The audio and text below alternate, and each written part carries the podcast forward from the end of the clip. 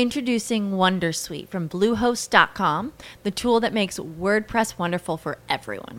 Website creation is hard, but now with Bluehost, you can answer a few simple questions about your business and goals, and the WonderSuite tools will automatically lay out your WordPress website or store in minutes. Seriously. From there, you can customize your design, pick your brand colors, and add blocks. No custom theme or coding required. You'll get content suggestions that you can keep or revise, and with Yoast S E O built in, we automatically help you get found in search engines. From step-by-step guidance to suggested plugins to an A I-powered help bot, our built-in tools make WordPress wonderful for everyone. Maybe that's why Bluehost has been recommended by WordPress dot org since two thousand five. Whether you're a beginner or a pro, you can join over two million Bluehost users. Go to bluehost dot com slash wondersuite. That's bluehost dot com slash wondersuite. Dunque, con l'intento di eh, mettere in pratica quello che abbiamo imparato fino, fino a questo punto, e vi preannuncio che ci sono tante altre cose da dire intorno alla, ai cicli di mercato e all'analisi intermarket, vi voglio proporre eh, alcuni esempi da qui alle, alle prossime lezioni, uno dei quali è certamente i, ci sono certamente i mondiali di calcio, linea generale, Uh, perché vi propongo in questo esempio il caso del Brasile con un accenno a quelli che sono i mondiali in Qatar del duemilaventidue. Uh, non vi posso proporre i mondiali del duemiladiciotto perché non li ho, non li ho seguiti, mh, essendo che l'Italia era non era insomma qualificata, ero abbastanza triste per l'insuccesso calcistico, eh, non che non lo sia chiaramente anche nel duemilaventidue vista la situazione, però ovviamente eh, vivo insomma eh, nei, negli Emirati, quindi il Qatar è, è vicino, probabilmente insomma andrò a vedere eh, qualche, qualche partita. Eh, quello che ci tenevo insomma a, su cui ci, mi tenevo insomma a soffermarmi è che si può utilizzare realmente il, il ciclo di mercato, la nostra ruota dei mercati, eh, proprio per investire in determinati eventi che eh, sia positivi che negativi, eh, adesso lo vedremo nelle prossime lezioni, che accadono eh, quotidianamente, insomma, o periodicamente meglio dire, per beneficiare di potenziali rialzi o ribassi nel brevissimo periodo, quindi tendenzialmente nel giro di qualche mese. Eh, questo scenario quindi ci permette di sfruttare le opportunità, nello specifico della FIFA World Cup, che è certamente un evento di portata globale che attrae ad ogni edizione centinaia di milioni di appassionati di calcio e muove ovviamente anche un giro d'affari piuttosto importante, multimiliardario. Nel duemilaquattordici ero nel pieno della mia attività da trader, mi ero appena eh, laureato, per chi mi segue insomma sa che mh, la mia attività, eh, la mia eh, soprattutto laurea insomma triennale a Roma è arrivata dopo un periodo in cui ho, avevo smesso di lavorare con il mio precedente lavoro, avevo bisogno di incassare qualcosa, quindi mi ero appassionato al trading e avevo iniziato a lavorare su qualche, su qualche strategia. Quindi vi riporto essenzialmente quello che avevo visto in, in passato, ehm, proprio per contestualizzare quello che abbiamo detto fino, fino a questo momento. No, no, la prima cosa da fare quando eh, dobbiamo investire in un evento così di rilevanza così importante come i mondiali di calcio, la prima cosa che ho fatto è partire dal profilo del Brasile per trovare informazioni economiche, demografiche, sociali sulla eh, nazione. Sono andato a guardarmi naturalmente i siti istituzionali, lasciando perdere le varie Wikipedia eccetera, e mi sono concentrato sul sito dell'Ocse. Uh, sul sito dell'Ocse trovai una uh, ricerca che analizzava la classe media dei paesi in via di sviluppo. Un'altra cosa importante che non vi avevo detto, il motivo per cui investì nel, nel duemilaquattordici uh, con la ruota dei mercati in Brasile, fu che l'anno precedente ero stato in vacanza in Brasile per due settimane a Rio de Janeiro, quindi non so se qualcuno è mai stato a Rio de Janeiro, ma due settimane sono, vi assicuro, più che sufficienti per capire come... come vive eh, il, quella, quella nazione, quella città perlomeno, insomma. Ora, eh, dieci anni fa il Brasile era classificato tra i paesi cosiddetti stalled, secondo eh, l'Ocse, in cui la crescita media del reddito della popolazione non permetteva una rapida eh, convergenza verso gli standard economici occidentali, a dispetto però di una grande abbondanza di materie prime. Penso al ferro, al manganese, alla bauxita, ai diamanti, l'oro. Eh, c'erano, c'è tuttora un'abbondanza di terre coltivabili, di risorse idriche, che ha comunque permesso all'industria dell'allevamento di produrre il dieci per cento dell'intero P I L brasiliano. Eh, il Brasile è anche importante per lo sbocco naturalmente sul mare, che agevola i commerci con gli altri mercati emergenti, tra cui in primis la Cina, e una demografia, eh, demografia ricca di forza lavoro giovane e comunque scolarizzata. Ad ogni modo, a fronte di una crescita del P I L di appena il due virgola tre per cento nel duemilatredici, eh, il reddito pro capite dei duecento milioni di abitanti era piuttosto basso, siamo intorno ai seimila euro all'epoca, e la bilancia dei pagamenti era negativa. Quindi l'indice Ease of Doing Business, ad esempio della World Bank, un altro istituto che si può utilizzare per fare analisi macroeconomiche eh, dei vari paesi, poneva il Brasile negli ultimi posti della, eh, negli ultimi posti, insomma, della, della classifica eh, del G venti. Tra l'altro le disuguaglianze sociali restavano comunque importanti, un ostacolo alla crescita, come, confermavano, eh, come conferma anche il Gini Index, che era sopra quota cinquanta, e il rapporto di altre eh, banche eh, similari. Insomma, il quadro economico mostrava certamente luci e ombre, però ero convinto che il Brasile fosse comunque una buona opportunità di investimento all'epoca, eh, anche grazie, soprattutto grazie all'effetto dei media. Il Brasile all'inizio del, del, duemila e, scusa, sì, del duemilaquattordici godeva di un vero e proprio innamoramento da parte dei media e degli analisti di tutto il mondo. E quindi ho pensato che il modo più semplice per investirci era semplicemente comprare quote di E T F sull'indice azionario Bovespa, che è un paniere di cinquantanove titoli rappresentativi dell'economia brasiliana. Il Bovespa è l'indice borsistico del, del Brasile, della borsa di San Paolo, se non vado errato. Le emissioni dei bond decennali di Stato erano sicuramente interessanti, le cedole andavano dal quattro al sette per cento, oggi sono addirittura più alte, eh, che remuneravano comunque il rischio eh, paese. Eh, i rating di Standard and Poor's gli davano una eh, tripla B meno, eh, quindi sotto all'investment grade. C'era anche una questione che riguardava il debole cambio del real contro euro e dollaro, che favoriva le esportazioni soprattutto, e eh, quindi di conseguenza anche i tifosi in trasferta per il mondiale, che avrebbero potuto spendere di più eh, nel, nel paese. Nella figura in slide vedete i grafici del Bovespa, l'area grigia, e del real, la moneta brasiliana, eh, nella linea, con la linea insomma, tra la fine del duemilatredici e la fine del duemilaquattordici, e notate come l'effetto della World Cup abbia giocato comunque sul rialzo della borsa brasiliana da marzo a settembre, che sia anche poi eh, temporaneamente decorrelata dall'andamento della valuta.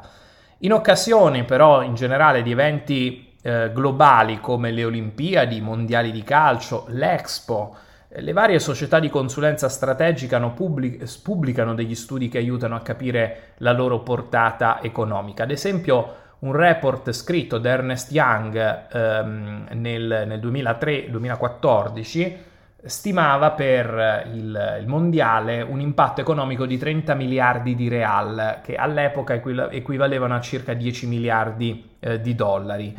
E riportava nel dettaglio gli investimenti previsti, ad esempio, in infrastrutture, stadi, alberghi, autostrade, aeroporti e via discorrendo, e anche nei servizi dei tifosi, quindi ospitalità, ristoranti, trasporti, divertimenti e via discorrendo. Ora, per costruire questo scenario di investimento, eh, partì dal sito dei mondiali di calcio della FIFA e... Eh, riuscì quantomeno a vedere quelle che erano i principali, az- le principali aziende partner, i vari sponsor, quindi Adidas, Coca-Cola, Hyundai, Sony, Visa, InBev, Continental, Johnson and Johnson, McDonald's e molti altri. Eh, in realtà basterebbero questi titoli per creare un portafoglio ben diversificato, però il nostro scenario in realtà è un po' più ricco, lo vedete poi nella slide, e lo scenario comprende tutti i possibili investimenti che ruotano intorno al calcio e alla Coppa del Mondo dell'epoca in Brasile. dall'indice azionario brasiliano al debito pubblico, paradossalmente, dalle obbligazioni corporate locali alle società brasiliane, straniere, come ad esempio le squadre di calcio, le aziende di abbigliamento, i servizi di prenotazione turistica, i vari booking, ehm, Expedia, le catene alberghiere, i media, i produttori di televisori, le agenzie di scommesse, i servizi di telecomunicazioni, i sistemi di pagamento, i servizi di sicurezza. Insomma, vedete quanto effettivamente un evento di tale portata possa portare alla, all'economia.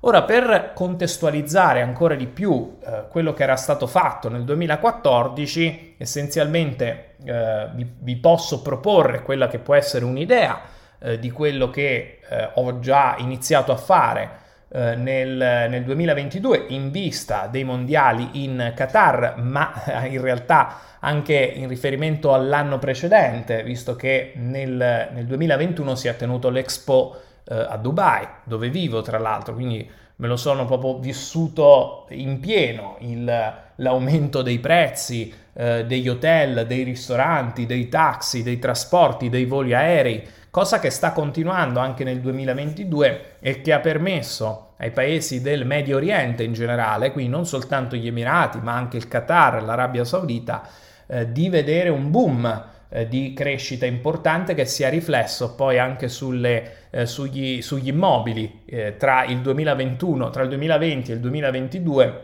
subito dopo la pandemia, gli immobili sono saliti di oltre il venti per cento. Cioè, da dire che gli immobili negli Emirati sono un po' come le azioni, diciamo, quindi seguono un po' un andamento abbastanza volatile, ok? Vi basti pensare che durante il lockdown il, il prezzo al metro quadro era crollato del trenta per cento, praticamente quanto le azioni, salvo poi risalire e andare e rifare un altro cinquanta per cento, insomma, esattamente come è successo con, con le azioni. Quindi vi propongo eh, questo, questo E T F, insomma, che andiamo a vedere direttamente su, ehm, su Just E T F. Purtroppo non esistono degli E T F armonizzati singoli che replicano l'indice, ad esempio, della borsa del Qatar o degli Emirati Arabi o dell'Arabia Saudita, insomma del Medio Oriente. La, il migliore che sono riuscito a trovare è questo qui, l'Xtracker M S C I Emerging Market Europe, Middle East e Africa, che include un po' quindi tutti questi eh, paesi, non c'è soltanto il Medio Oriente come avrei voluto. Purtroppo ci dobbiamo un po' ehm, ci dobbiamo un po' adattare. Però la cosa interessante, a parte che è molto piccolo, ha un costo sicuramente importante rispetto ai costi a cui siamo abituati a vedere eh, gli E T F, ha una replica sintetica con uno swap, quindi ecco, attenzione, insomma, dipende, bisogna vedere anche qual è la banca di appoggio che eh, fornisce gli swap. Ehm, adesso lo andiamo a vedere. Però la cosa interessante, ecco, vedete che cosa è successo. Nel duemilaventuno è cresciuto del diciannove virgola sessantaquattro per cento, nel duemilaventidue, io sto registrando a fine duemilaventidue, è sceso del cinque per cento contro il venti e passa per cento dell'azionario globale. Ok, sicuramente grazie anche al fatto che questo è l'anno dei mondiali. Andiamo a vedere che cosa include questo E T F. Sono andato a selezionare la scheda informativa, ho già aperto la mia eh, finestra qui di fianco. Eh, la cosa che salta all'occhio qui è sicuramente una preponderanza del mercato del eh, Sudafrica, che sostanzialmente non ci interessa poi più di tanto visto, eh, visto, visto il momento, però ripeto, questo purtroppo è il massimo che riusciamo a trovare oggi sul mercato. Uh, e quindi ce lo teniamo, nonostante anche qui una metà sia investita nel Sudafrica, che non c'entra niente con, con i mondiali in Qatar. Però c'è un venti per cento negli Emirati Arabi e un dieci per cento in Qatar. Poi ci sono un po' tutti i vari paesi emergenti europei, tra cui la Polonia, l'Ungheria, la Grecia, la Repubblica Ceca, l'isola di Manna addirittura. Um, e ci sono anche, ecco, c'è l'Arabia Saudita, il Kuwait, Uh, l'Egitto, sono tutti paesi comunque considerati del, del Medio Oriente. Un'altra cosa che mi interessava vedere era uh, la composizione dei vari settori. È molto preponderante la parte finanziaria, i primi dieci titoli li trovate qui e vedete come comunque il eh, lotto, adesso non so Naspers che azienda sia, probabilmente un'azienda sudafricana, però Qatar National Bank è una banca qatariota, e eh, l'otto per cento insomma dell'intero E T F investe in questa, in questa società, è tanto. L'Emirates Telecom è una società emiratina, eh, stessa cosa per First Abu Dhabi Bank, il Kuwait Financial House, un altro eh, fondo eh, qatariota, quindi insomma c'è, ecco, tra le prime posizioni, ci sono tra le prime posizioni delle società che possono beneficiare eh, dei mondiali eh, di calcio.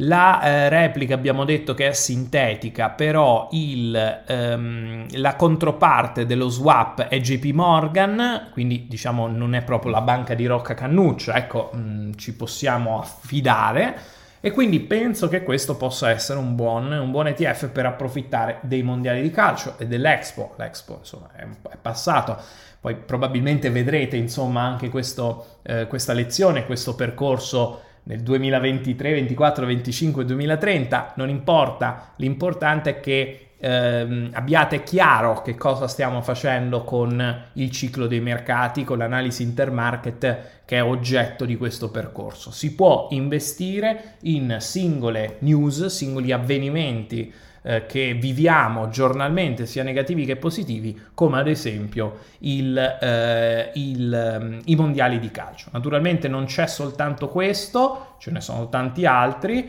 eh, che vedremo poi nelle prossime lezioni. As humans, we're naturally driven by the search for better. But when it comes to hiring, the best way to search for a candidate isn't to search at all. Don't search, match with Indeed. When I was looking to hire someone, it was so slow and overwhelming. I wish I had used Indeed. If you need to hire, you need Indeed. Indeed is your matching and hiring platform, with over three hundred fifty million global monthly visitors according to Indeed data, and a matching engine that helps you find quality candidates fast. Ditch the busy work. Use Indeed for scheduling, screening, and messaging so you can connect with candidates faster. And Indeed doesn't just help you hire faster. ninety-three percent of employers agree Indeed delivers the highest quality matches compared to other job sites, according to a recent Indeed survey. And listeners of this show will get a seventy-five dollars sponsored job credit to get your jobs more visibility at Indeed.com slash podcast. That's Indeed.com slash podcast. Terms and conditions apply.